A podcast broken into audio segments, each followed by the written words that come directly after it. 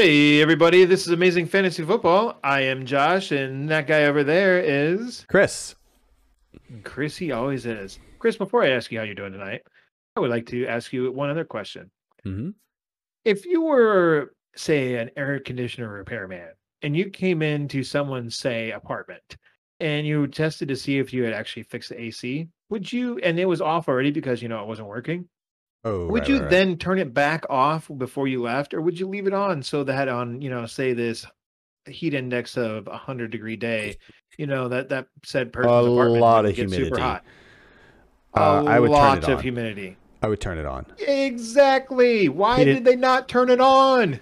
Are you I came home and I'm like, I'm like, no, you didn't fix it. Oh no, they had fixed it, but they just turned it back off again. I'm like, I'm I'm not some sort of like religious nut that I have to like sit here and like sweat the sin out or something. like, what is going on? I had to turn it on and be like, oh, oh, oh, it's it's working. Oh, sweet AC. We're back in Yeah, because I- I, what was it like? spent- Seventy-eight? How hot was Yeah. it? Ninety? So no, it was actually only time? 78. So they had it on at one point, obviously to kind of cool it off. Yeah, but still, no. I think we're all on your side, man. I think that, that that's junk. That's that's no, that ain't cool. Anyway, so how you doing tonight? I'm, I'm doing amazing. I'm doing amazing. I, I, I'm uh, super grateful to be together again to talk fantasy football as we do every single week, folks. So tune in, subscribe. Um, other than that, you know, family's amazing. Life is good. Oh, cool, cool.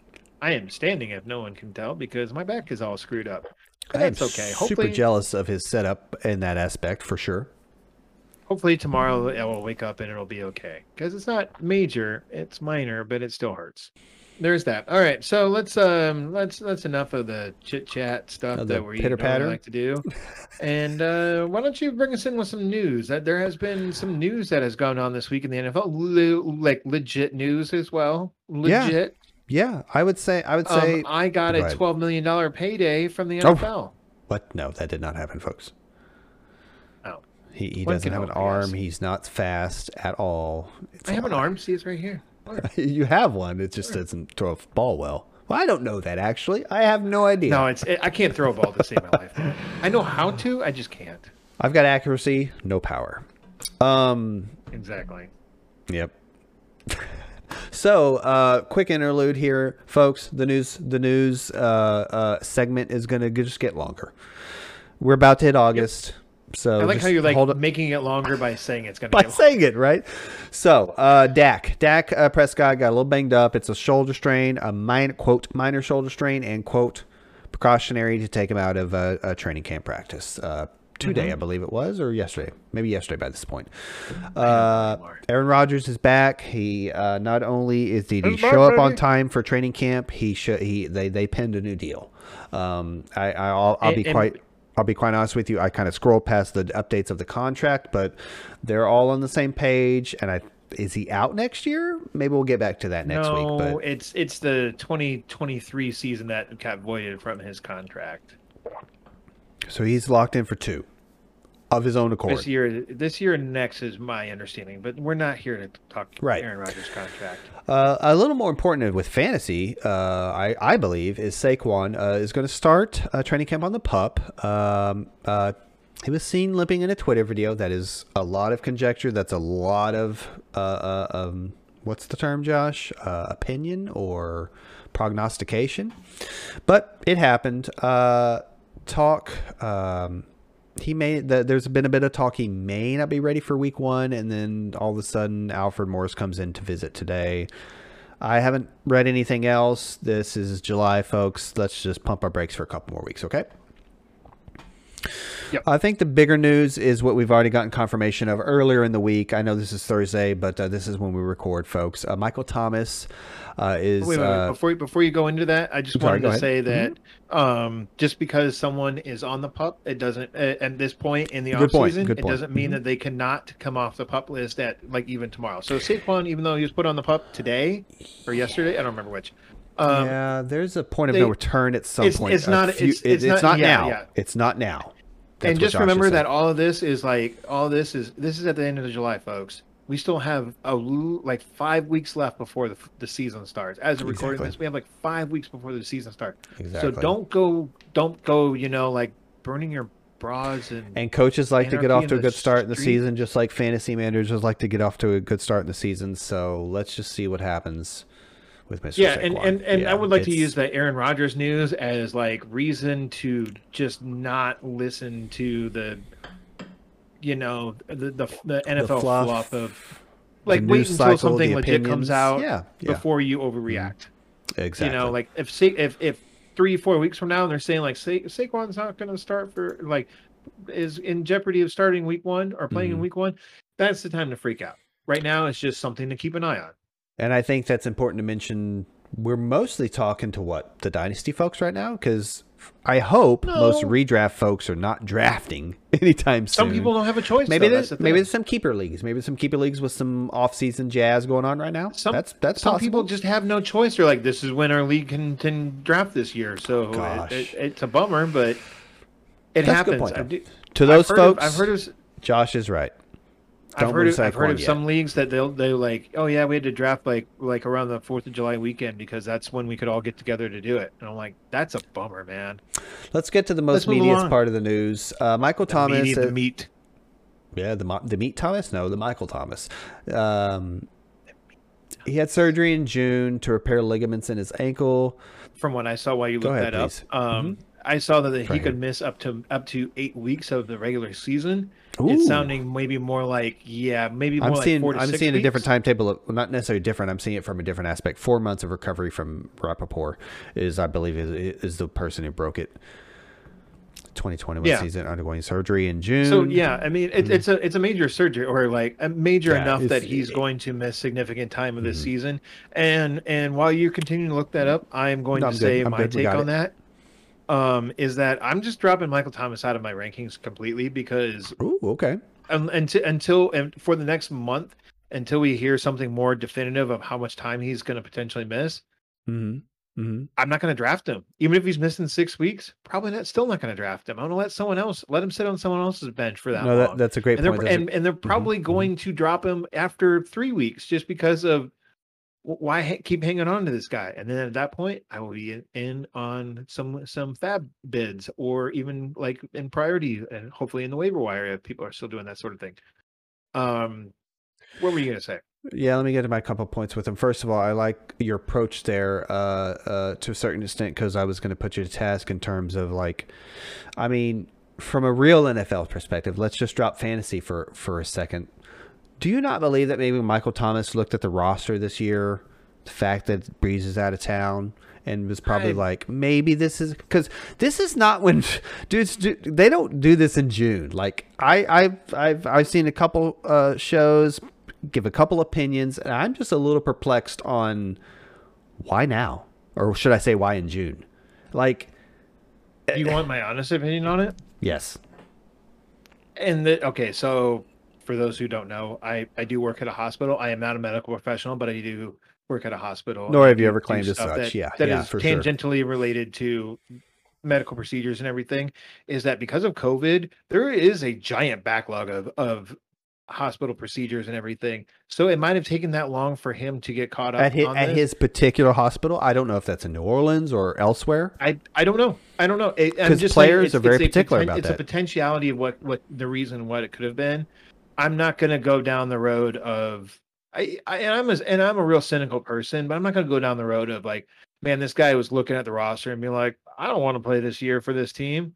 You know, like I I take it the I take I always like to and you actually ever believe the one that said it to me Mhm. is that these guys are professionals and they want to show up and earn their paycheck and be the best they can because they want to be the best. Mhm. And so I have a hard time believing that Michael Thomas is trying to take this year off because at some because it's- because of a it's- it's- season it's in the tank, so to speak.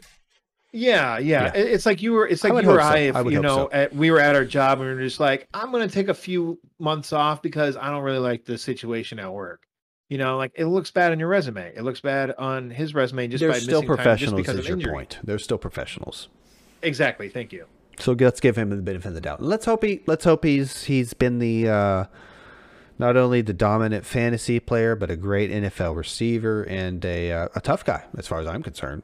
I hope the best. And let's him. hope that, that they they don't rush him back too soon too, Yeah, that too. or he doesn't rush I'm himself little, back. Yeah, this is going right back to our other news. Early point. It's July, but but you know, I'm I'm a little concerned. He's a big guy getting up there in age, but but as Yeah. far as the redraft goes, man, we're not concerned right now. Well, except for what And- has already been reported about him missing the first couple. and when you're talking about like Michael Thomas and everything, Mhm. you have to kind of think about like, well, what's his quarterback situation too? You know, is it going to be Taysom Hill? Is it going to be and dude, Winston? receiver is deep AF. I'm I'm sorry, man. Yeah, no, I, I'm kind of there You're with you. talking, I- you're talking. You're talking about. You're talking. You're about taking him out of your rankings. not necessarily in New Orleans. You're taking him out of your rankings now or in a couple weeks? Or now. Yeah, because we already know he's missing. Yeah, I, I, I, in redraft, I prefer to get off to a hard start. I mean, in every league, I prefer to get off to a hard start. Let's be honest. Yep. All right, what do we got next? And- uh, that was it for the news. Oh no, I had a couple Yeah, last yeah. things to mention about uh, Michael uh, Thomas. Is that uh, Deonte Harris allegedly got caught driving while intoxicated? That's important to mention. That's depth Oh, chart stuff, man. Yeah. Oh, no, D. Come on, man. You got to understand this guy has been pushed up on the depth chart because of the Michael Thomas news, but he also performed a little bit last year. Uh, I digress. Um, where were we? He was in. He was in my like wa- waiver wire pickups a couple of times last year, especially if you were like a special teams guy. Like he's like this. I'm standing up, so he's like you know this Mhm, big mhm, on me. mhm. Yeah. But um, he's a real small dude, but he's lightning quick. So so fast. Hey, the, the the current NFL is a game about getting these type of players into space if you can. Yeah, no, there's nothing wrong Yeah. with that. Absolutely. So that's important to mention in terms of Michael Thomas news that Deonte Harris might be facing. Who knows? Um, there's been This some belief that make a move that that's good for. You've you kind of already gave your two cents on on the situation, but I want to kind of hammer down real quick on some believe that this could force Sean Payton's hand to start Taysom Hill and f- over uh, uh, Jameis. Uh, I would argue that they've already got a ground based attack. They don't necessarily need Taysom in there to run a ground based attack. I just think it kind of puts more of an emphasis on Kamara. Uh, and given the Saquon news, I mean, there there's there's some whispering bushes in the back of my ear, is all I'm saying, Josh. But uh, where where where are you at on what may happen if we're we're talking about Michael Thomas for? I don't think that I don't think that the quarterback really matters all that much with this injury. I think that Sean Payton's going to go put the best quarterback out there that gives him position to win. regardless. Now, does that Okay. okay. Now does that mean it's Taysom Hill? I mean, like, so you actually have two different styles of play. I know that's quarterbacks. That's why I brought it up. which is weird because so like Mhm. Jameis Winston is like the like throw it deep, you know, gunslinger, you know, the YOLO um kind of kind of player.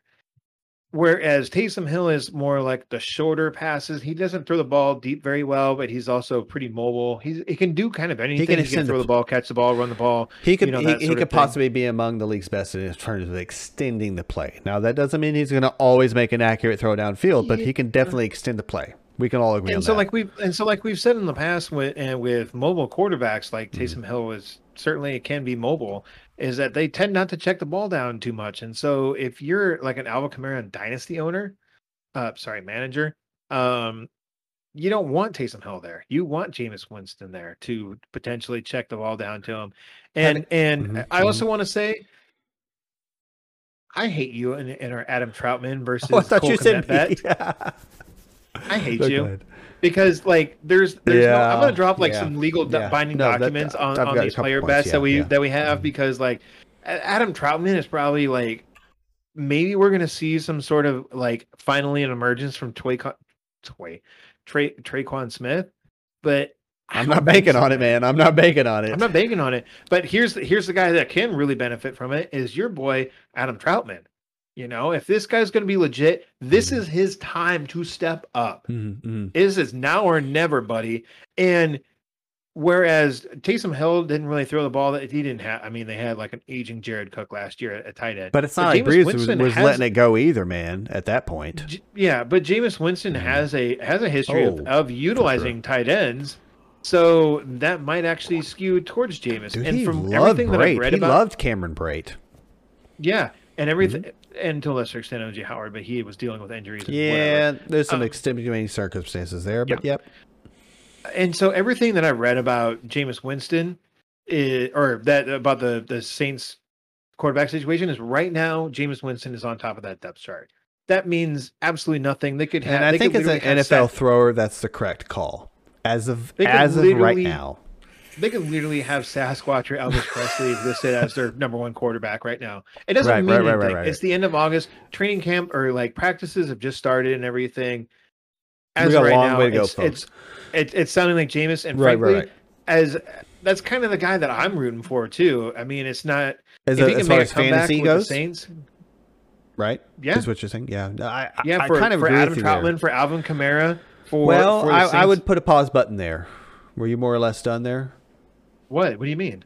I would put a pause button on the two things I wanted to mention was, or they're kind of intertwined, is that there there's a school of thought that because of the Michael Thomas injury and the fact that I believe Sean Payton is, I don't want to say one of the few, although it seems far very few, of the types of coaches in the NFL that will truly make adjustments in season, in off season, in preseason, etc., to tailor it to their personnel. And if if you're if you're sans Michael Thomas for what we are what we just discussed are worried about for I don't know, maybe several Okay. weeks at this point, is that am I going to tailor it now to a Taysom Hill Kamara running attack? Or what I more or less believe is I agree with you in that I think he puts the best quarterback on the field to give him the best chance to win. And and then yes, I believe my other point is correct in that he tailors the offense around him. And now we see a Kamara focused attack. Yes, Jameson is going to let it go downfield. Yes, he is. But it's not like Michael Thomas was a downfield receiver, dude. It's not like Michael Thomas be a is. Focused attack, but that's I do. I absolutely do. I think because of what he's facing in the beginning of the season, his quarterback situation in terms of making a decision, and the best thing you can give a quarterback, best two things you can give a quarterback is a running game and a defense. So a running game. And Kamara is one of the best in the league. Strong, balance. They're one of the best run scheme teams in the league, up there with the Rams and a few years ago the Cowboys. So I believe Kamara is the absolute beneficiary of all this. Okay, I just real quick with Alvin Kamara and to put some con- something into context is Alvin Kamara has rushed the ball 20 times once in his career in a single game. Rushed the ball. Mhm. So if you're going to say that Alvin Kamara is going to get a lot of work, you also have to put in Latavius Murray into there too. And therefore, and I'm bring I'm only bringing his name up as if you're going to draft Alvin Kamara, or or you already have him as a member of your dynasty team, you need to get Latavius Murray as a dynasty owner. Oh. You need to get him on your team. That's a good point. That's a Um, good point. second of second of all, let's get the show on the road. We're Let's talking do it. about some we're talking about some murky water situations. That was just a little intro to that, right? Absolutely. We have two more quarterback situations to touch on real quick, and that is the the Chicago Bears. Um, it's not that murky of a situation. I re- it's between Andy Dalton and Justin Fields.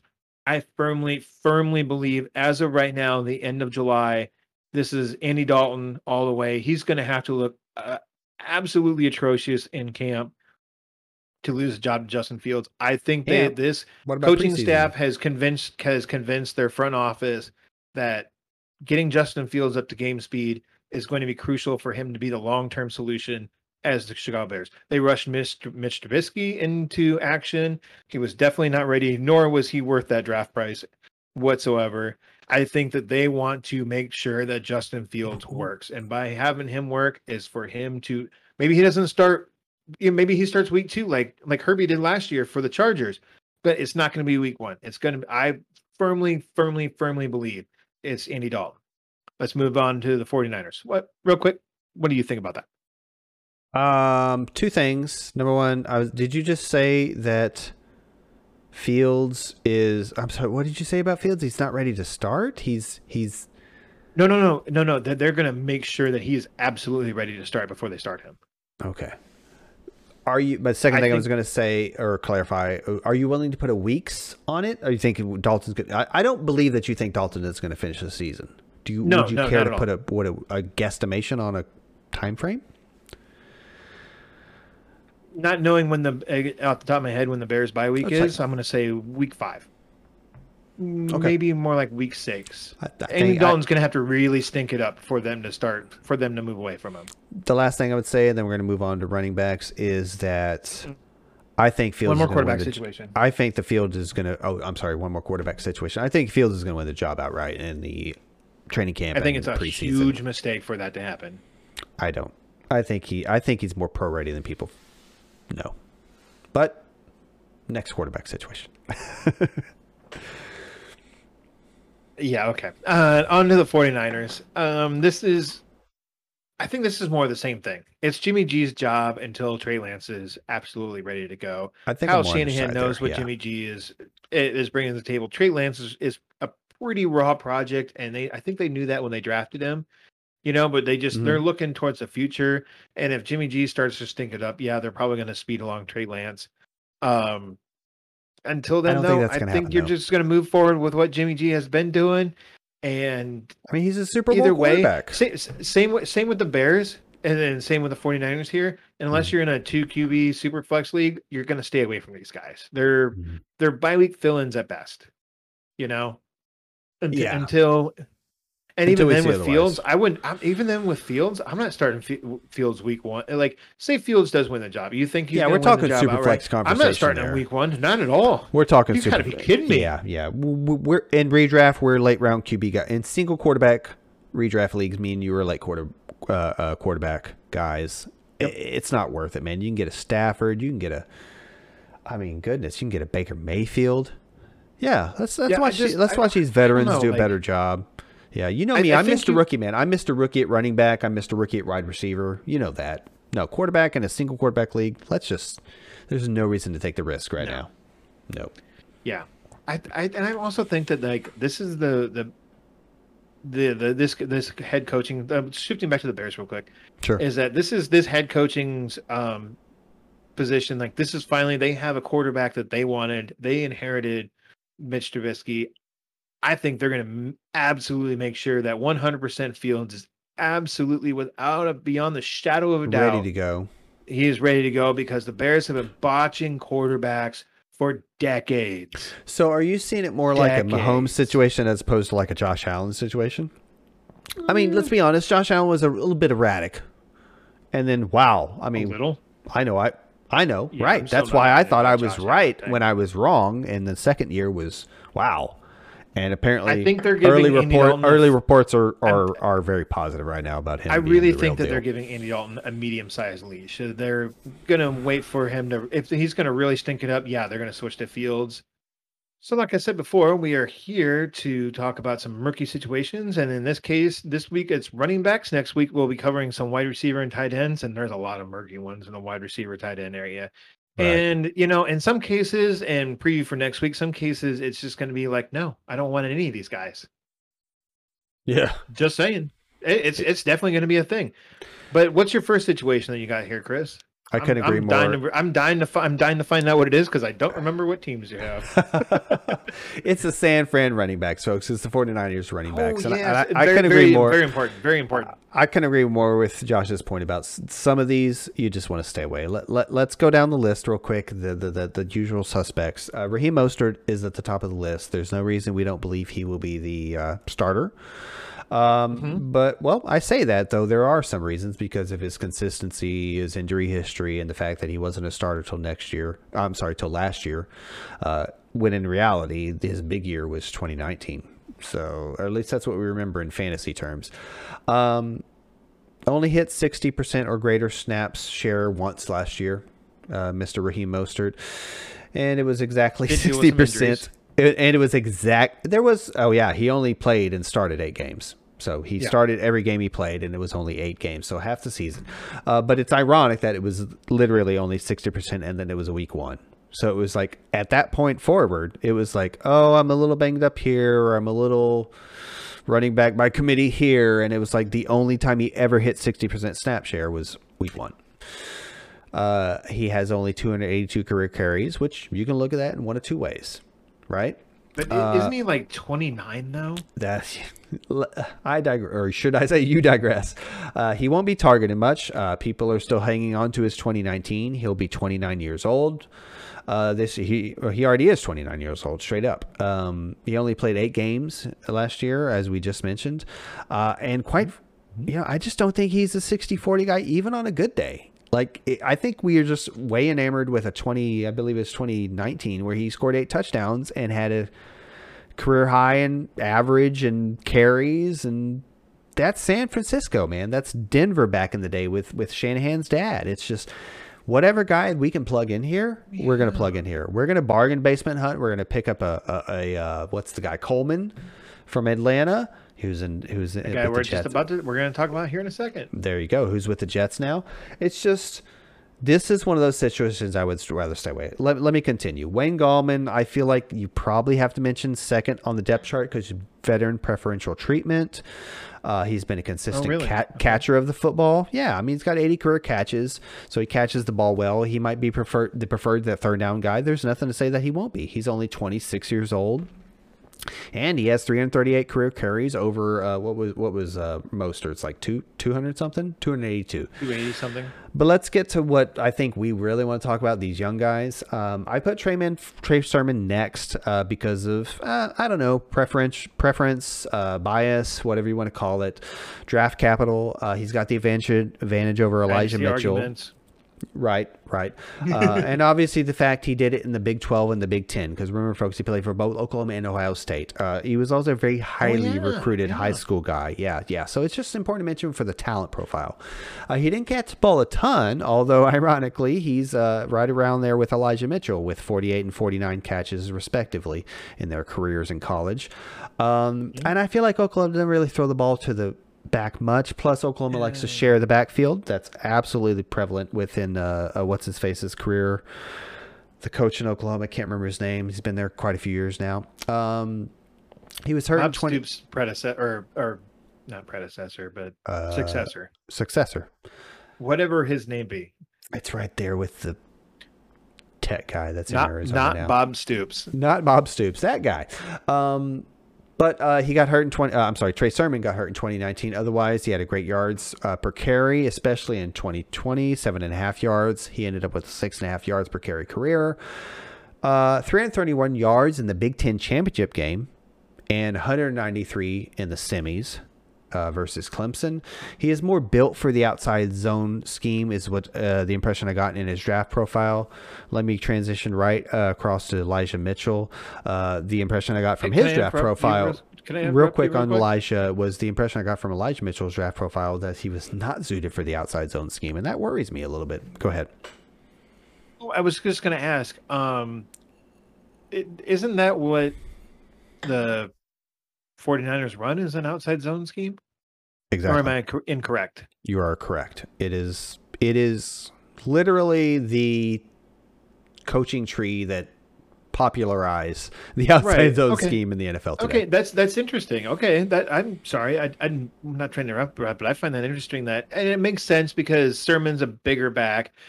The only thing that I have read about speed, yeah, the only thing that I read about Sermon is that he's slower, and slower backs don't usually he is a bigger capitalize guy. too well mm-hmm. in the in the um outside zone blocking scheme, which is where I like personally liked Elijah Mitchell Mitchell. Um, but he's pretty buried on the depth chart from everything I've read. I mean, like I've I've heard some whisperings from like beat reporters, like, "Oh, he's looking real good and everything." Oh, yeah? He's also okay. a really small guy too. So, well, I mean, his know, height that. is is is not bad for a back, especially in weight. the outside scheme. But his weight, yeah, it's not ideal. You hope he can put on a few pounds, but yeah, I answering in July, I'd say he's more of a depth piece, but um, I understand you liked him a bit more in the dynasty. And where are these guys currently going in ADP? Do you know?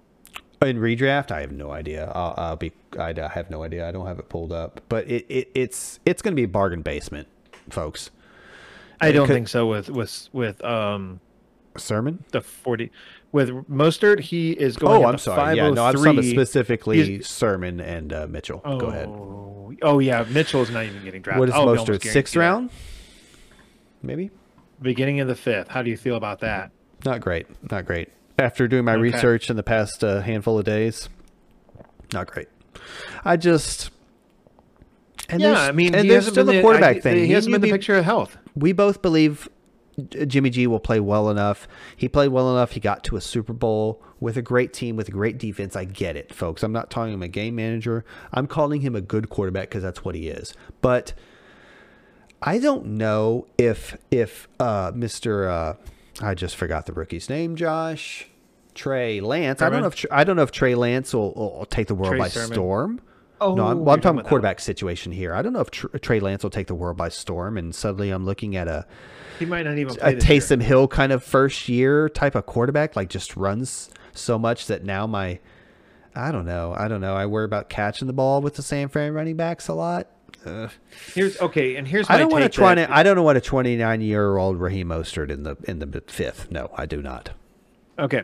Here's my take on the the 49ers running back too is that from what it seems is that usually when there's going it like when you were saying um about oh fish uh Raheem Mostert not Mhm. being a 60-40 running back Right. and here's the thing is that usually when Shanahan selects a guy for that game he usually finds one that's working and then he just keeps feeding the ball to that guy but you're so, yeah, talking he on might an be- individual games basis, or he might be 80% he might get 80 90% of that game's usage but then the next game he might com- be completely disappear and it could be uh trey sermon and then the game after that it could be jeff wilson after he comes back from his injury right. you know Not i mean like not exactly that's, to that's a the New reason why England he's not a degree. 60 40 you know Not exactly to a New England degree in the past, let's say, several years. But you're right. You're absolutely right. It, it it's very Yeah. convoluted. It's very unpredictable. That's the thing. and i man. get i get why you want to stick away st- uh stay away from him Yeah, um yeah. you got anything else to say about the 49ers running back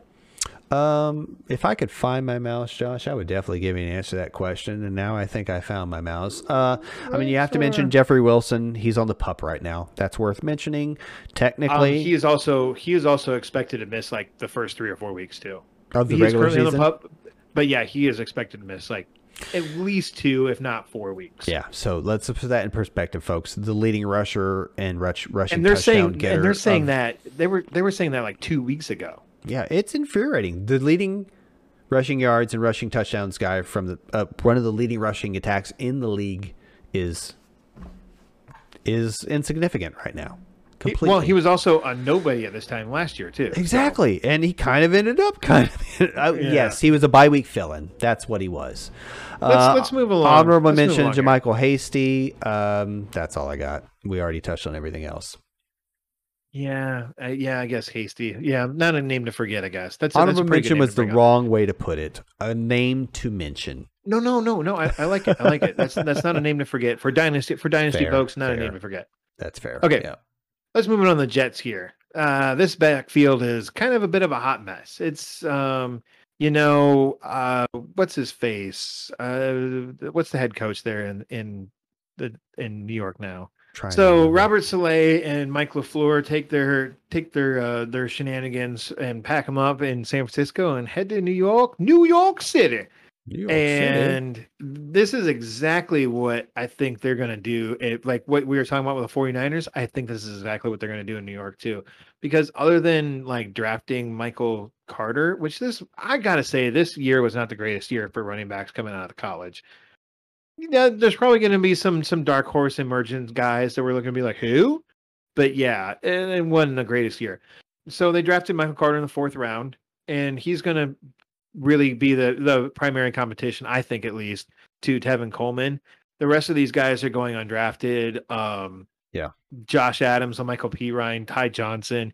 There's been some whisperings about Michael La'Mical Perine, but everything that I kind of read about him is that he's just an average guy. He's more of like he's just a guy. He's there. He's played the running back position in college. He doesn't do anything particularly well. While as uh, Michael Carter, he kind of does everything pretty good except for his one problem is he doesn't have elite speed. You know, he he Mhm. can run the ball well. He's quick. He's good in space. He can he can catch the ball, but he was all he was he was um fighting for you know usage. I think with both our, North a guy we're going to Carolina talk backs- about, Javonte Williams. Absolutely. I think Um, both North North Carolina backs were great receivers. Yeah, they they well, I mean, they both had about like 35 catches last year. Like I, they were dead even at 35, I believe. That's tough to do in college. yeah. Anyways, so they're just two different style players, but um. Mhm, mhm. So right now, Michael Carter is going at RB forty one. Yeah, RB forty one. He's going in the uh the towards the end of the eighth round. That's that's a pretty good deal. Just just listen. I'm not done yet. Mm. Um, Um, yep.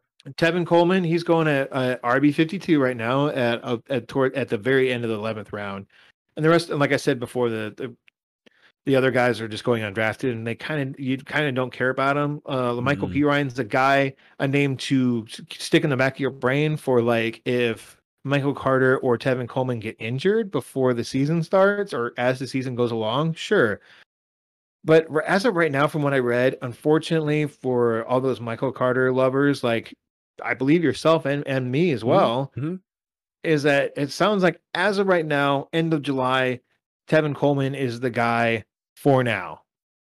He is the the the starter. Like they're looking at him as you know the veteran back coming in. Now that doesn't mean that Michael Carter can't get the chance as you know practice and and you know we the preseason goes along and everything. But as of right now, we're maybe overdrafting Michael Carter, and and I think that he's ultimately the guy that you want on your team. But the problem At his is, is that he? At his ADP? By we, you mean his ADP? I think in general, you want him Okay. on your team.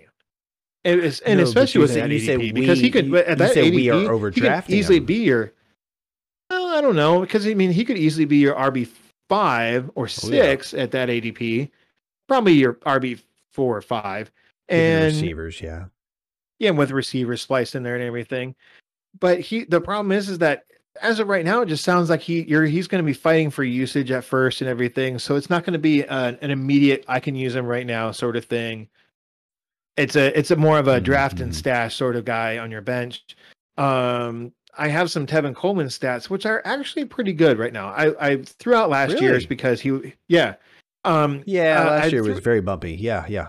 well, he he was injured. He didn't really get a lot of usage. So I so I took the average over the over the 2019, 2018, and 2017 seasons, two of which were in I'm sorry, one of which was in San Francisco and two were in Atlanta.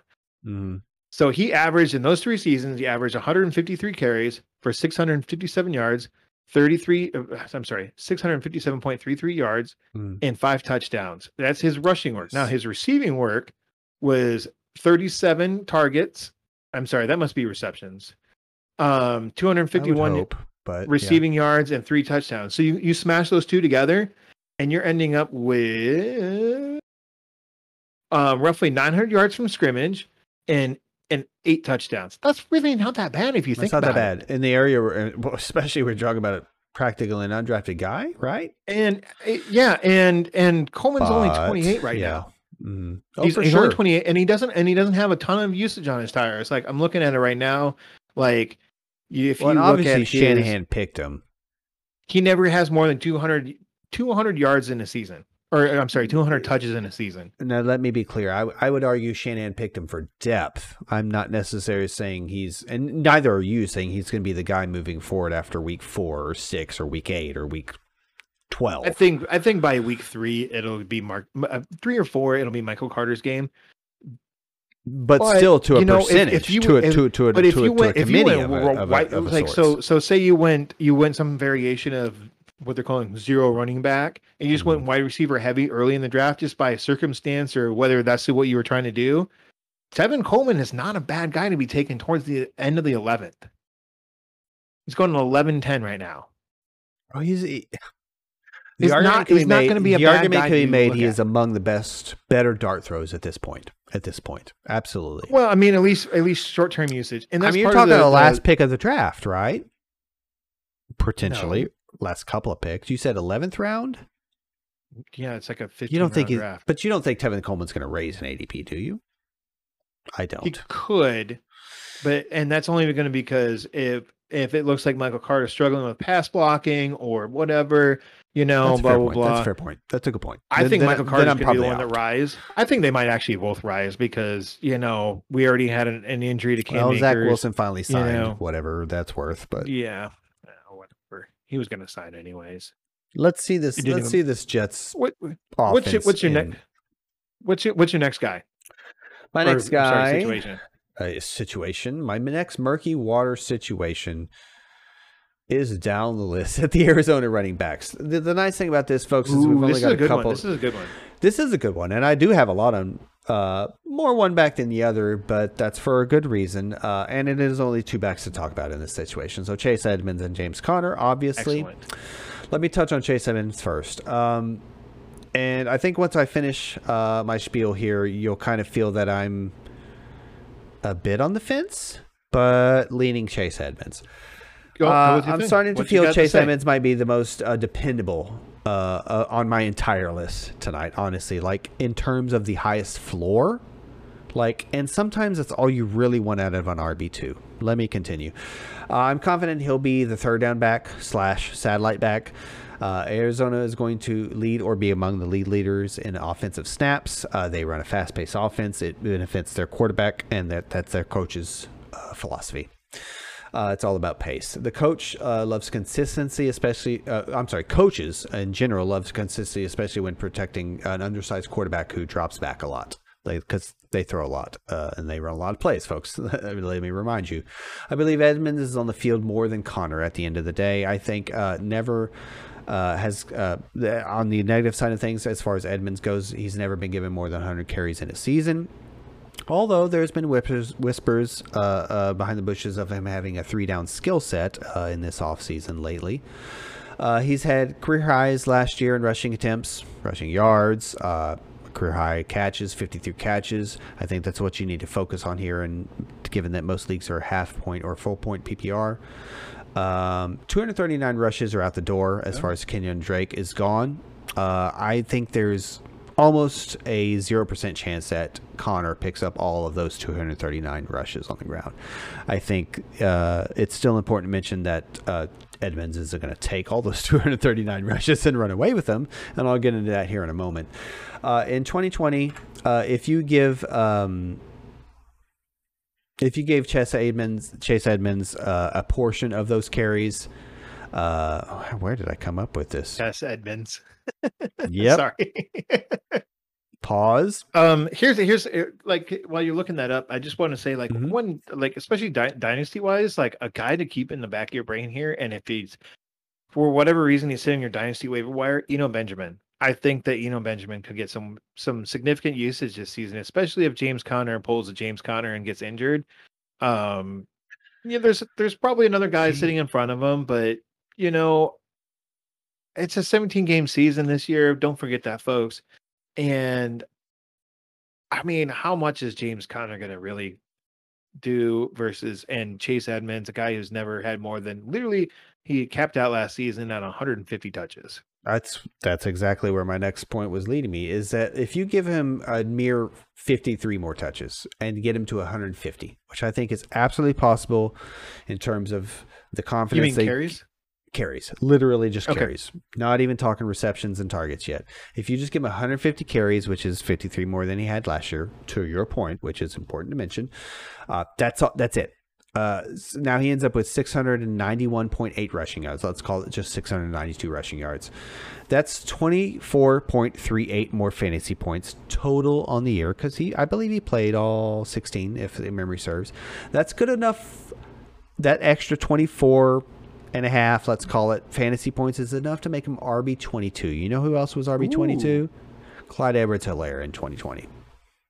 I know Oh, I it's going I know Josh I Jacobs. Okay. right right that, that that's or Montgomery or something like that. It's it's frustrating because it seems a little underwhelming, folks. But I'm just talking about 150 carries. I'm just talking about plus 50 carries on Chase Edmonds' resume in 2021. You know, like I, don't think that's too much to ask, and I think the coaching staff is starting to come around to it. I'm not saying he's a world beater. I'm not saying he's much better than a Miles Sanders or a Josh Jacobs or this or that, but he can catch the ball very well. That's the most important thing to take away from this conversation is that I expect him to be the third down back, the satellite back, and these folks like to run a hurry up offense. And if we can get a healthy Kyler, because we all know he was hurt for what seemed like a half a dozen games last year. That, that's an important running back to get your hands on as Yeah. an RB Do, two. do you do you know how many receptions that he had last year? fifty three? Yeah. Yeah, it's impre- it's it's relatively impressive, and it wasn't the best. I'm sorry, did the- you say that and I just completely missed it? I did. Oh. It's okay. That's okay. My bad. Again, Sorry. half point I'm gonna go over here PPR, now. full point point PPR. I, I I don't want folks to pay, overpay for him, but he's my That preferred. I've got a couple last minute notes on James Conner. Uh, let's address it, the elephant in the room. Should I say the injured elephant in the room? He's missed a ton of Whoa, time. man! folks. Why are you got to be calling James Conner an elephant? an elephant? He's not that big, folks. He's lost some weight. No, I'm just kidding. Uh, Man, but I, I, know you're calling him fat. right? No, no, I no, I'm just kidding. But but but, but like but on the serious tip, folks, like I'm not trying to say he's like I think he's a literal good NFL fit for Arizona. I think he's going to be not even. I think a huge depth piece. Depth piece is almost selling him short. Like I think he's going to have a role. It's not like I was claiming 150 rolls. I'm sorry, 150 carries for uh, uh, Edmonds is astronomical. So I think he's going to be involved. I just think the better value is is uh, going to be end up being Edmonds at the end of the day. In the or in the event Conner injury or Edmonds is given more toe, more share, 65, 70, 75, 80. I mean, yeah, I'll probably get hurt, but hey, ride that ride that wave while you can. Let me remind you, Conner only has 215 career high in carries in his entire career for one season. Uh, it's just it's just accompanied by uh, you know that same season was accompanied by a career high in touchdowns, and I think we're just still holding on to that. 55 receptions in 2018, 215 carries, and you know career high in touchdowns. I don't think he can do what he used to, and I think they signed him in that regard. Yeah. Yeah. Um and don't forget about you know Benjamin. I'm sorry. Um I was just looking I was trying to find like how many targets the running backs got for the Cardinals last year and I wasn't getting there fast enough. My bad.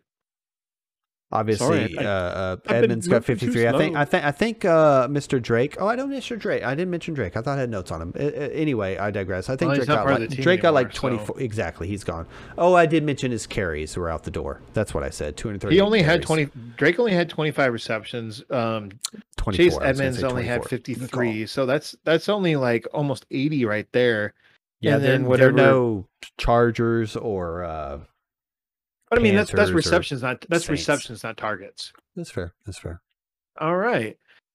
So the next team and murky situation that we got going on her is the Houston Texans and their hot mess of a backfield. Mm, Un- kind of unlike the Jets is that yeah, it's three guys and to to start this off, I thought about this before we started recording is that I think the Jets are trying to catch lightning in a bottle with one of these three running backs.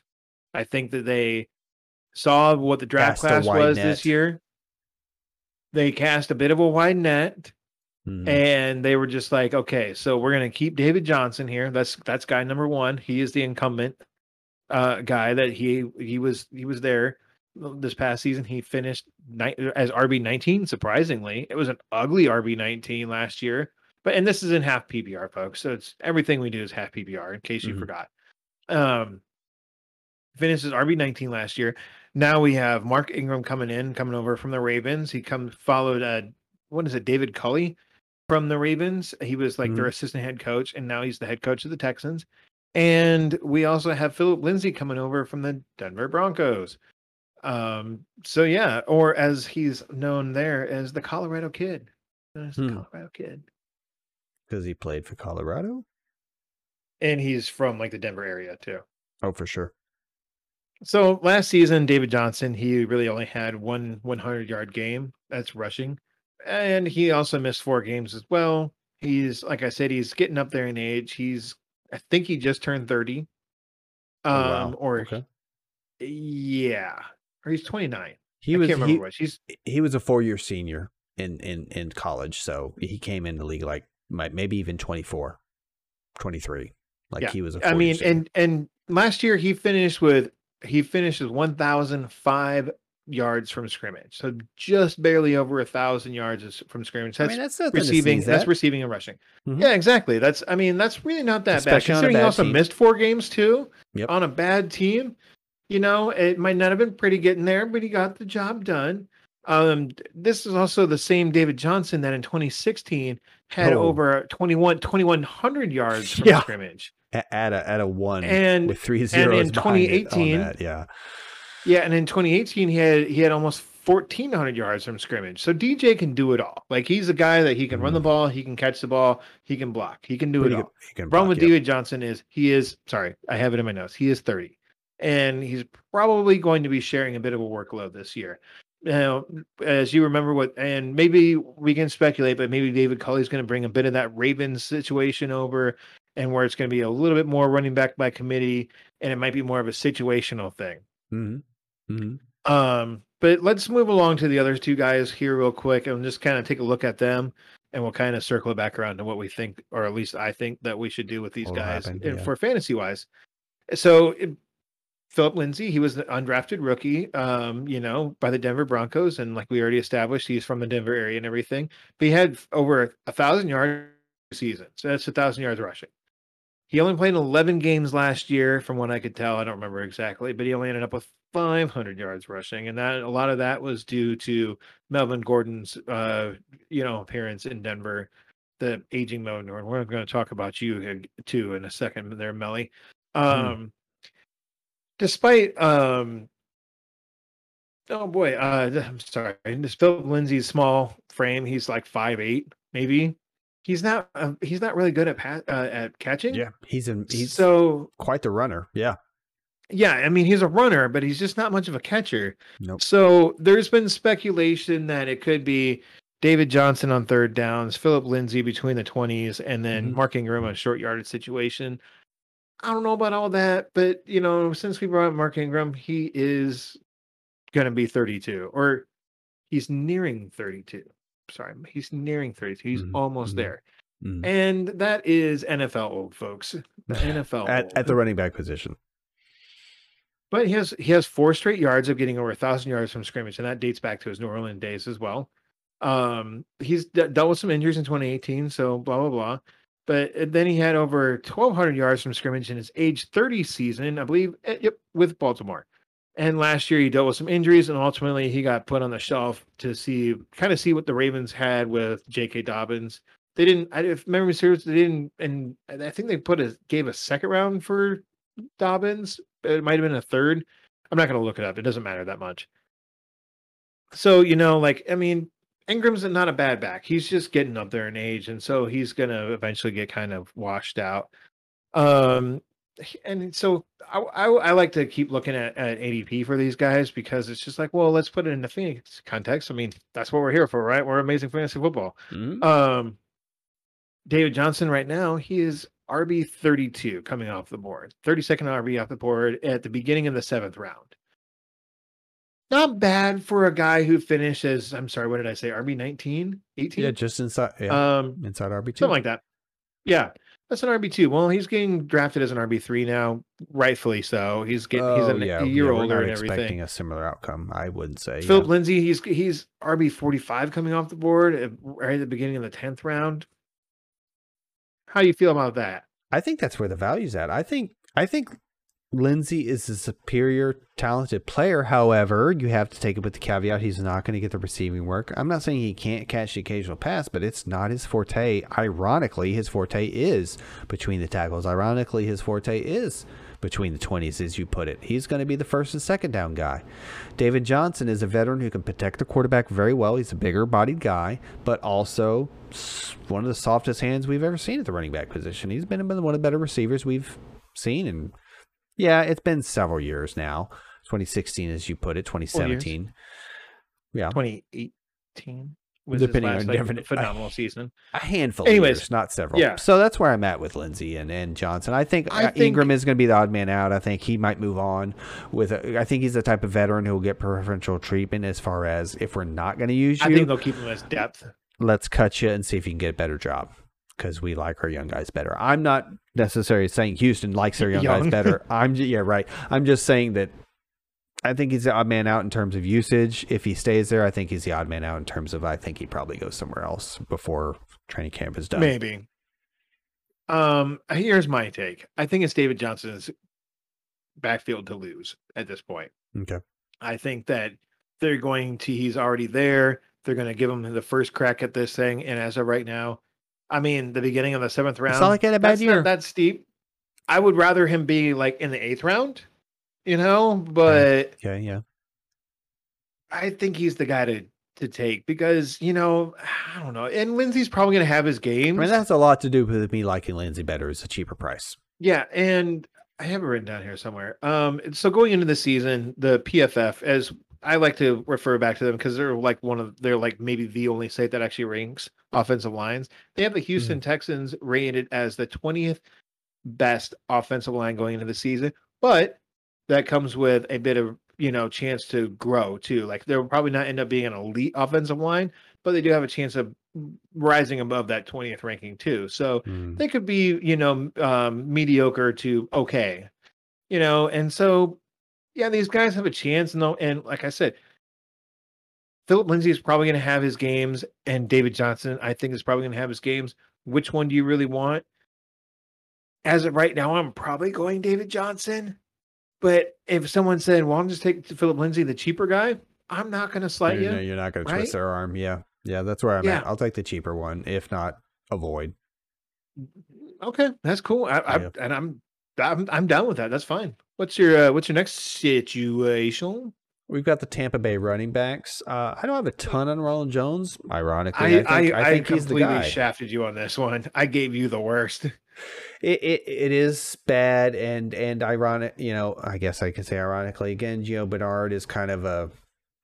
That, I think that's the definition of a sleeper for me. But then again, I think sleeper has a, too much of a positive connotation. Like they expect him to blow Before you go, before you go any further, I'm just Mhm. going to say I'm not, in, I am not on board with this Giovani Bernard take at all. Right, right. So so I've got a bit on him, but don't don't get Uh, my, me wrong. My opinion.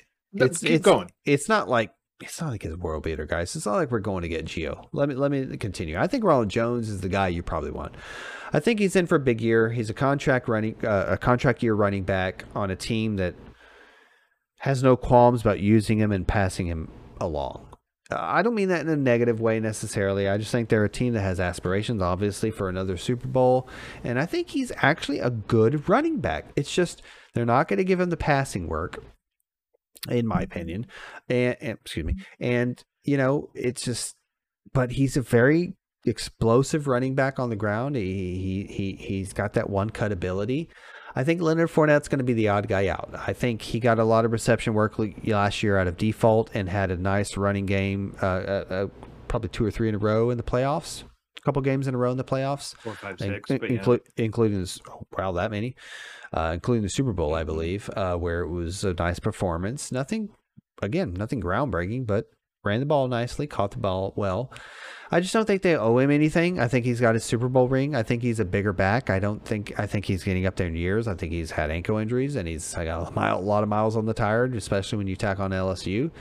And I think I think Jones has more juice, and he's always been a bit of a faster back. Uh, and again, one cut, he can get up the field quickly, man. We've seen some pretty explosive runs from Jones, so I feel like Jones wins the first and second down role.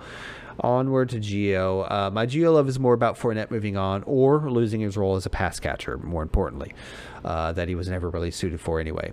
And if Jones has a nice camp slash preseason or start to the year, you know, we could quickly see Jones taking that over, as I mentioned.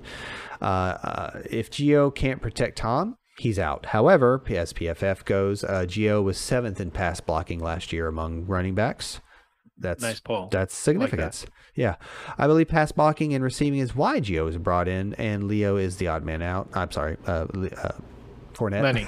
yeah, I was. It's shorthand. Sorry. Uh, maybe maybe uh, they want Jones for early down rushing role and Gio for third down. That's uh, again where I come back to, and I think Jones can play well at the goal line if you if you kind of remove Fournette from that situation. I think that's the caveat. You have to be concerned that Fournette might win that goal line row, and now it's a three headed monster, and maybe uh, my my my opinion is wrong, but I think Fournette's going to be either pushed down the depth chart or move along somewhere else and, and contribute. My question to you is: How do you feel about Ronald Jones at eighty with his ADP of six ten? tenth pick of the sixth round. Yeah, I mean, that's potentially an RB four, maybe. I'm okay with that, but I feel like I'm seventh round. I'm pushing seventh round. I'm Consider pushing more button. like a third or a fourth RB. Seventh round. I'm pushing the button, no doubt. I think. Yeah, Seventh But round, but but maybe not sixth is just a little a touch too rich for you. yeah, especially if somebody feels Okay. strongly about him, and the halfway through Cool. the sixth, I'm out. I think. Yeah. Um, wow, you really kind of steered away from that Gio take that you had uh, like a week or two ago. I, did I Cool. really? I still gave him the receiving work. Yeah, I that right. Cool. I think- I whatever, think man. I mean, and top- Gio is. Let me see if I can find him here. Giovani Bernard is going at the very end of the twelfth round. The very end of the tw- RB fifty five coming off the board, We'd have to get a lot of hype for that to raise. practically free. practically free. That's the important thing. and I think I think I think it's important to to note too is that uh, Bruce Arians hates running backs. He hates he hates fantasy players. oh, he does yeah, everything- Yeah, He does everything to poo all over that. your fantasy team. I Like it's just, like it's, it's it's like it's almost on purpose. Seriously. It- it's like so I mean, yeah, Yeah. it's a real thing. yeah. I, think still, Bruce I still would think rather. I still think most coaches would like to have two guys. I think a lot of coaches don't want to have one Arians would guy. rather just throw the ball ninety percent of the time. I'm Yeah. serious. but he's got a 40 year old plus quarterback to protect. So let's hope he runs the ball a little bit. You're a 40 year old plus quarterback. Let's move on to our next am 40 situation. plus, but I am not a quarterback. Well, not with that attitude, you're not. You can do anything you put your mind to, Chris. Exactly. My mommy told me so about me, not you. Well, actually, no, she was she happened to mention you back in the day. She's like, that Chris Waller, he can do anything that he wants back, uh, you know, if he puts his mind to it. I'm like, what about me? She's like, not you. Not, Not you. Not you. you. Just stop thinking, sir. You don't need to put your mind to anything. Mop the floor. No, I'm not. my my next situation is uh, is one we've already talked about, and I'm gonna I'm just gonna go ahead and and roll with it. Is that we it is the Denver Broncos, and that it is down to Melvin Gordon and Javonte Williams, not Devontae, Javonte Williams. J. I only keep saying that because Chris and I almost came to blows at his house the last time I visited, and I was so wrong on it. I was so wrong. I was like, dude, it's Devontae. He's like, screaming. He was screaming. I wasn't. That's hilarious. But uh, so I'm just gonna get. I'm gonna dive into there. And so, are you still on Team Javonte then? Yes, sir. Yes. Um, do you want to know what team I'm on? I, I, I know am- which team you're on. I, I'm I'm a, I'm a convert. I'm, I'm Oh, really? Oh my goodness. I was doing I was doing some thinking and some research and everything. And as of right now, from what I can tell about all these article, all these freaking articles I read in every one of these scenarios, all these beat writers and opinions and whatnot. yeah, I mean, like I, I mean, like I did some research on this stuff, and as of right now, it's, it kind of sounds like Melvin Gordon has it at the moment. Okay. At the moment, here's you know what their ADP is? Both these guys, That's real. It's like a few. It's like a half a round apart at the most. Devontae Williams is the RB twenty eight off the board at six oh three. Okay. Melvin Gordon RB twenty nine at the R at pick six oh four. oh, literally one pick apart. That's insulting. They are literally going back to back to each other. And here, and so I've been I thinking think about there's this. a lot of folks I- that don't know what to do. Go ahead. Yeah. dude i've been i've been doing a lot of reading and thinking about this like i said already and so here's what okay and and here's what i came up with vic fangio he is a defensive minded head coach he was the defensive coordinator of the bears um like three three years ago when they The had like one of the best years, yeah. defenses hmm yeah. Um. So here's my thing, and this is what Vic, Vic Fangio really wants. Uh, I think what he really wants the the Broncos to be. He wants them to be a real smash mouth team. He wants their defense to control the opposing offenses, and he wants to control the clock and run, run, run, run, run, and not let Typical Potentially Drew coach. Lock. Yep. throw in yeah throw interception. So therefore, I'm thinking both these guys can be very fantasy relevant. Both of them. I Mhm. think that it's and, and I don't think it's going to be on a like oh one game is going to be Javonte Williams, the next one is going to be Melvin Gordon, then it's Javonte Williams. more of a Sorry. consistent 10 Um, to 12 carries for one guy, 15 yeah, for the it other could be type it, thing. it could be it could be a 10 that's to just 12 carries. points. Yeah, I, I mean I'm I'm talking like it could be ten to twelve points per week uh, for both of them. Is that great? No, but you know if RB2 almost, if I'm not mistaken. Yeah, it's, darn close to that. So Mhm. I'm I'm kind of on board of like which which guy do you want? I already said I I'm Team Javonte as well. I'm gonna go with the younger guy. I mean, and it's mainly and it's only because I just remember this one play last year where the seas parted. Melvin Gordon hit that giant hole so hard, and it looked like he was off for the races, and he was, and he got caught from behind by a linebacker. Mm. I'm sorry, like Melvin Gordon. I know Like you a were big never hole. that A fast. big hole. To put it in perspective, it was a huge hole, right? It was at least Like like, you said, three or four yards parted. wide. Yeah, it was. Yeah. in the NFL, that's huge. Yeah, it was And enormous. uh, can we both agree that Javonte is the better pass just- catcher at this point? No, I think they're. I think it's Equal? still Melvin Gordon, just be, just because of Melvin NFL Gordon's got just because ver- of Melvin. uh, Melvin NFL Gordon's got a very nice career uh, uh, of catching the ball for sure. Yeah. For sure. I, did- I, I feel did- like and he did multiple all right last year doing it too. Yeah, I feel like so at least I just wanted to I just 50 want to make this real quick because we have talked about these guys before, and For that sure. I am I am now on record of being on Team Javonte just because of youth mainly, and because of that one play. And Melvin Gordon just like even it wasn't that. There was just times last year. It was just like man, he just he's he's twenty. I think he's 28, 29. Um, yeah, Mm-hmm. I feel like we just reported on that last two. week, but I don't recall off the top of my head. Yeah, sounds sounds right. Yeah, but he's pre thirty. He's pre thirty, I believe.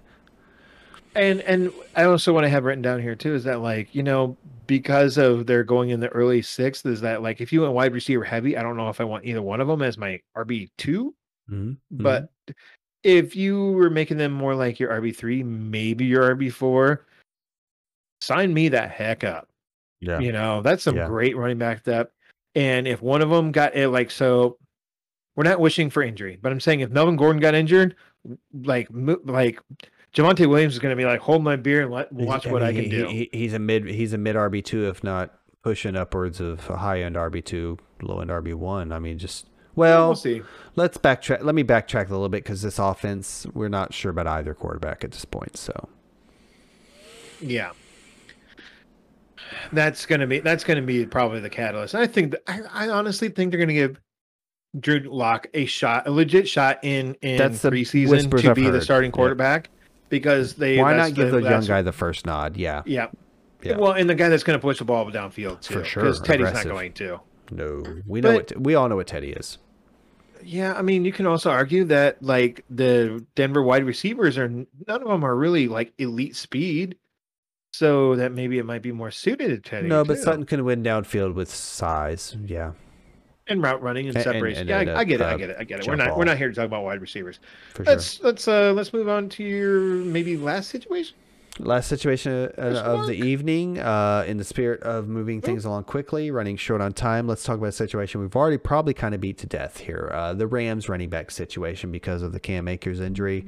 We did Dar- talk about this last week, folks. We did. We've got Darrell Henderson and the likes of Xavier Jones thrust into the forefront. The other names to mention are Calais Raymond and Jake Funk. I mean, name alone, right? Let's put him at the top of the list. I'm kidding. I'm kidding. Uh, you did it. You did it again, yeah, right. What did I do? Oh, yeah. anyway. Xavier. Oh, I did. I still don't believe you're right. Are you sure it's Xavier? Xavier. Are you claiming that every person that spells like this is Xavier, or are you're claiming that he said Yes. it's Xavier? No, it's not. No, I everyone. Yeah, yeah. Dude, Professor otherwise it's Xavier- Charles Xavier, and he's the leader of the X Men, and he spells and his he's a name the big exact same. jerkosaurus. And he spells his name the exact same. Yeah. I think it might be an English thing. Anyway, uh, my quick interlude before I go into my main spiel here is: Do y'all remember C.J. Anderson from 2018? Okay. I, I, I'm not listening because I'm I'm looking up how to pronounce it. Do y'all remember C.J. Anderson from 2018? The point is, uh, he will basically was signed off the couch. He was a little portly, and he came out to average seven yards a carry, 150 yards per game for the last like three or four weeks of that season. Came into the playoffs, got 123 yards and two touchdowns versus the Cowboys in the semis with Gurley back. Gurley also got over 100 yards. So it, it just that last point I wanted to make there before I got into my our opinions on the situation was the fact that this is a good offense, folks. I'm not saying you can plug any back into there, but C.J. Anderson did very well a few years ago. But let's not be this ho- dead horse too much. We've already talked about this situa- situation multiple times over the past few weeks. Uh, Josh is of the school of thought that while he too, uh, like me, believes Henderson is not an 80 20 guy or anything like that, uh, he believes uh, that the pass game will be more of the, uh, uh, because of the newly acquired Stafford, will be the beneficiary. Uh, I too like that opinion, uh, believe that, but I think it was also important to mention that you know, McVay is a coach that willing is willing to adjust to his personnel. He saw the same thing happen to him in Super Bowl Fifty Three when uh, New England beat him thirteen to three. with that vaunted offense of, of the LA Rams. Was it still St. Louis then? Anyways, that's it, neither here nor there. No, I don't think it was. I think we see a running back. Rece- I think we see running back receptions and tight ends receptions go up a little bit. We see more passing volume. To Josh's point, uh, and um, I mentioned this last thing, which is irrelevant, and that's all I got on the Rams. I just think that you know Henderson's not going to be much better than a 60-40 guy. He's been injured before, and you know the passing game is the main beneficiary. I've come all the way around to that. So Do we have time for Josh's quick speculation on the Rams running back situation? yeah, I more or less mentioned it there, unless you've kind of changed it. Oh, did you miss what I said? I, I, I saw I saw this while scouring all these all these running back situations this past week. Mm hmm And I, I already posed this to you, but you know, a team that has a lot of running back depth is the Colts. Let's get rid of Marlon Mack, trade him Oh, to, yeah, yeah, as a. Colts fan. Let's trade Marlon Mack to, to to the LA Rams. For we lead the way for the glorious um, rise of Jonathan Taylor to RB one on the year, and this I can proudly sport my jersey around. Do it. do Yes, it. all circles back to So- Josh. Of course, So it it's does. not so much a, of a you think Mack. Well, I think Mack would be a real life NFL good fit with the Rams. I just don't think it's a fantasy benefit whatsoever. I think it's a Henderson Mack show at that point. It's a but- great fantasy benefit for Jonathan Taylor. Yeah, exactly. But not for the Ram, not for Henderson or Mack. Like I think Um, they're. I no, think because I mean he could he could be relevant in the same way that like Malcolm Brown was at, at, at times last year. I think Mack is probably more talented as a whole and the better receiver, but Henderson is gonna have his share. Henderson share. is probably more ta- Henderson greater than Mack, but Mack greater than Malcolm Brown was last year. Yes, I get it. But I'm Yeah. just saying, like Okay, okay. you probably Yeah. wouldn't have to give up a lot to uh, to acquire Marlon Mack from No. the Colts. Yeah, real NFL. I agree with you. I think it's a nice move. I think it's a nice fit. really great. I think it's a really great move for the Colts and for the Rams. I think I think we need gonna see a lot of we need to unite the the clans and get this trade done. Yeah, we need to unite the clans and get this show over with. How about that?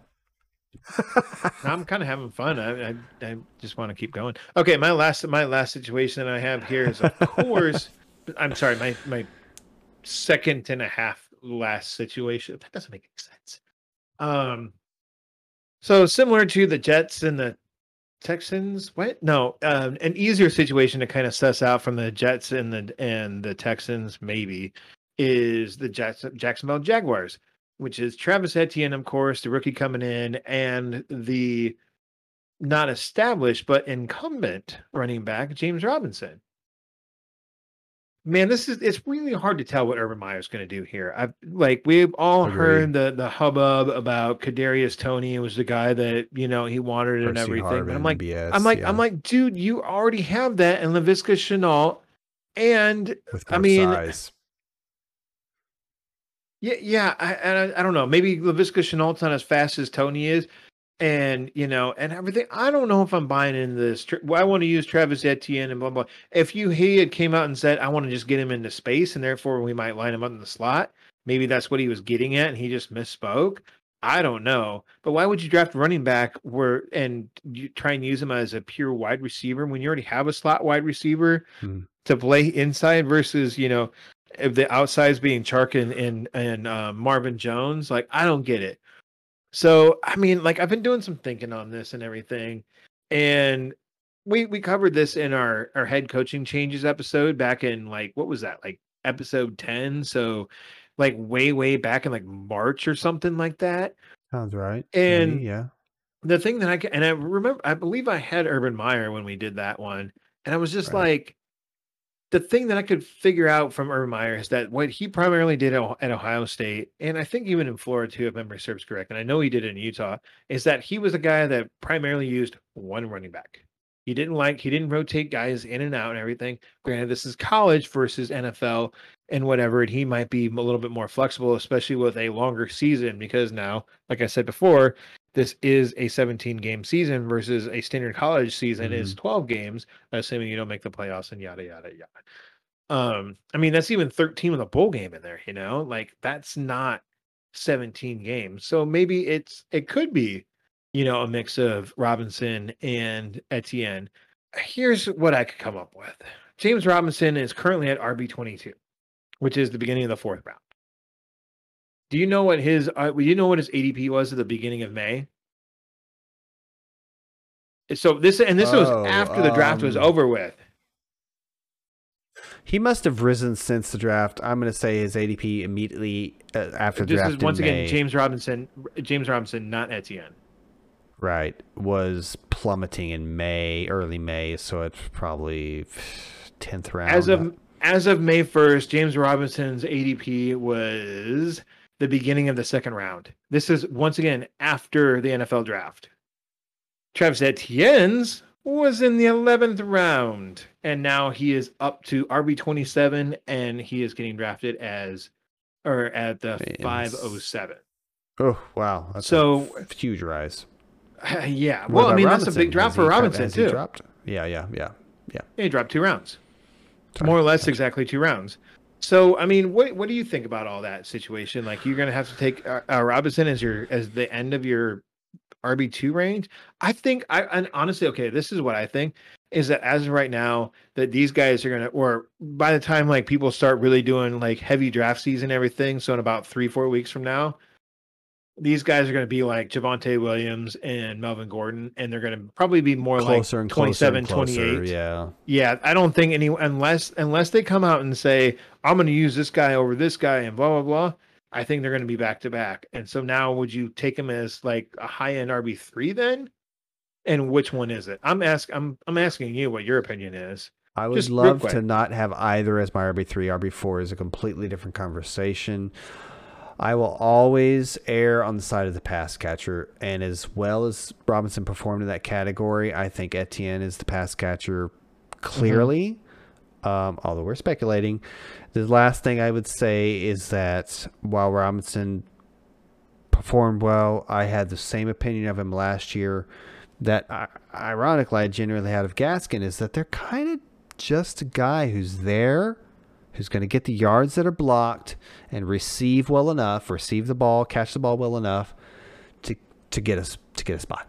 They're slightly above average, in other words. Yeah. Whereas, yeah, like, if yeah. you look at your Michael P. Ryan is like your average running back. He does things. He's a guy there. He's the warm body in the room. Where these guys are a little bit better. They they take what they're That's fair. given. That's fair. Yeah. and you know, yeah, and they do a Cut to little, just a La'Mical Perine at home, like And, what the and heck, honestly, man? um, and honestly, like from what I read, um, James Robinson, there was a website. Forget me, forgive me. Um, um, I think it's Pro Football Today. Um, Mhm. they were saying that they did some advanced metrics on like, you know, it, it's more or less their like their value as what they did over the course of last season, and so that's how they ran the ball, how they catch the ball versus what they were supposed to do, and blah blah blah blah blah.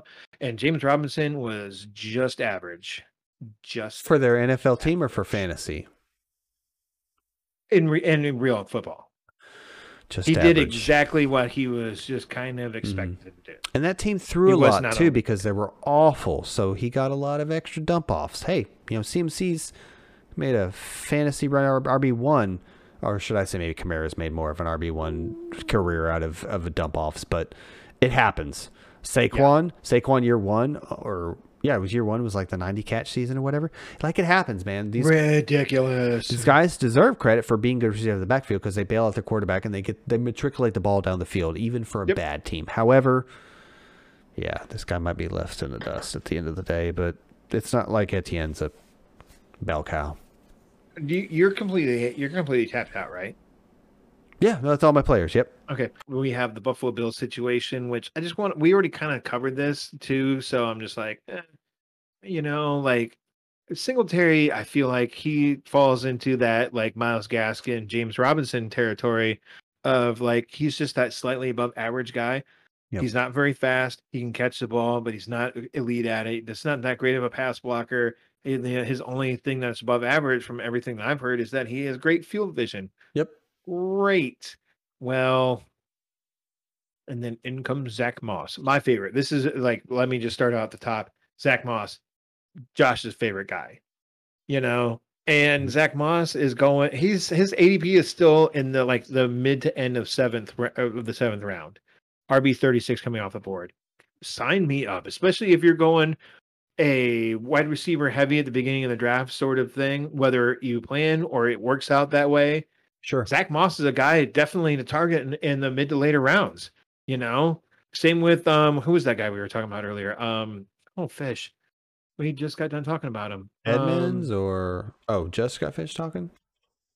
the Rams. the Texans guy, uh, like Phillip Lindsay. You know, There you go. like he's a Yep. he's a guy to he's a guy to target. Like you know, these are all guys that like yeah, maybe they're not going to be the the quote unquote number one on their te- on their team, but they're gonna and and if you like I said, if you went wide receiver heavy early, Mhm. whether circumstance or it was planned, they're guys to maybe look at that to like because and and correct me if I'm wrong, Chris. Mhm. The idea of the zero RB or the wide receiver heavy early is that you draft elite wide receivers early, the first, you know, maybe three out of the first four rounds, and then you just hammer running backs in the mid to late rounds and just hope that a few of them hit. Well, Mhm. these are guys that could easily hit, right? These are the types of situations you have to target in that scenario. Absolutely. No, I'm not going to su- suggest somebody goes wide receiver heavy slash, you know, a, a zero RB as it were. Um, not in today's fantasy. Uh, but hey, drafts fall in certain ways. You never know how you have to pivot. So yes, these are absolutely those types of guys you have to take chances on. Absolutely. Yeah, I mean, and and like I said, that's that's why I'm like, well, if you it just happens that you wide wide receiver heavy, like sometimes that's the way it goes, you know. Mhm, Like you just like if everyone's hitting running back so hard early, that's the time. Like zig when they zag, you know, that sort of thing. Mhm. I mean, it's just like, and sometimes that's the way to go. Don't force yourself into taking. I don't know. Uh, let me just let me just scroll down. Look at. Don't force yourself as taking Najee Harris at the at like the one twelve. You know, like are you gonna really bank on Najee Harris of being an RB one? Your RB one. I'm not. I'd rather take a, a wide receiver or Travis Kelce. rather take Kelsey, but you know, that's me. Oh, I feel like he's he might even be rising. We'll get into that in August, but man, I'm a little worried. I agree. I want him. I want that him. has been I think he's an absolute first round pick. I just worry that we're talking 103. At some Shall we point. wrap this present up and Yes. send it away? Yes. Cool.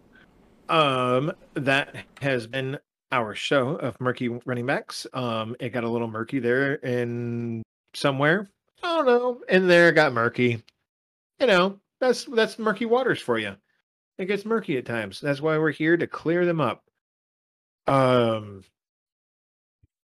having said all that, next week we are doing uh we are doing some wide receivers and tight ends. Yes, there are some tight end um, murky tight end situations, and to give us a sneak peek at that, uh, the Tampa Bay, the entire Tampa Bay offense outside of the outside, of quarterback Brady. is is Yeah. just murky, just murky as all get out. Mm-hmm. And uh, Chris doesn't know yet, but I'm shafting him with all the Tampa Bay players I got the running backs and the receivers and pass receivers. and tight ends. Yeah. Oh God. Yep, yep. Let's go, yep. Ronald that's, That's how I roll. Until next time, everyone, if you're watching in YouTube format, you can always check us out wherever podcasts are available. Even um, Sebastian, you know, your local podcast dealer that is behind the These Carl's Jr. that you weirder hate. and to- weirder. What's wrong with the name Sebastian? He's the protagonist of the never-ending story. Nothing in a vacuum. It's just every name is so uh, it's different than the last. I think that's the point of Point. being different. Um, point is, don't get your podcast from behind the. the point is is that Sebastian behind your the behind the, the bad Carlos Jr. there in your in your hometown has a podcast if if you do want to get your podcast from from Sebastian. Um, but otherwise, if you're listening to us in podcast format, you can check us out on YouTube. We always encourage that as well. You can just Google the Amazing Fantasy Football. Um, if you do do that, leave us a comment. We love it. Chris especially loves it. I'm pretty antisocial, so whatever.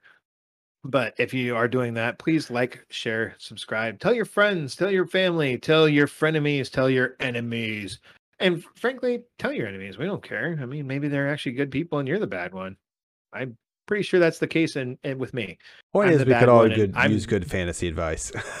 Uh, anyone could use good fantasy advice. And even if you don't, maybe we're just mildly entertaining enough for you to be like, oh, these guys. Um, until next time, folks, which will be next week, and it is murky pass catching. Have a goodbye, everybody. Have a goodbye. Hasta luego.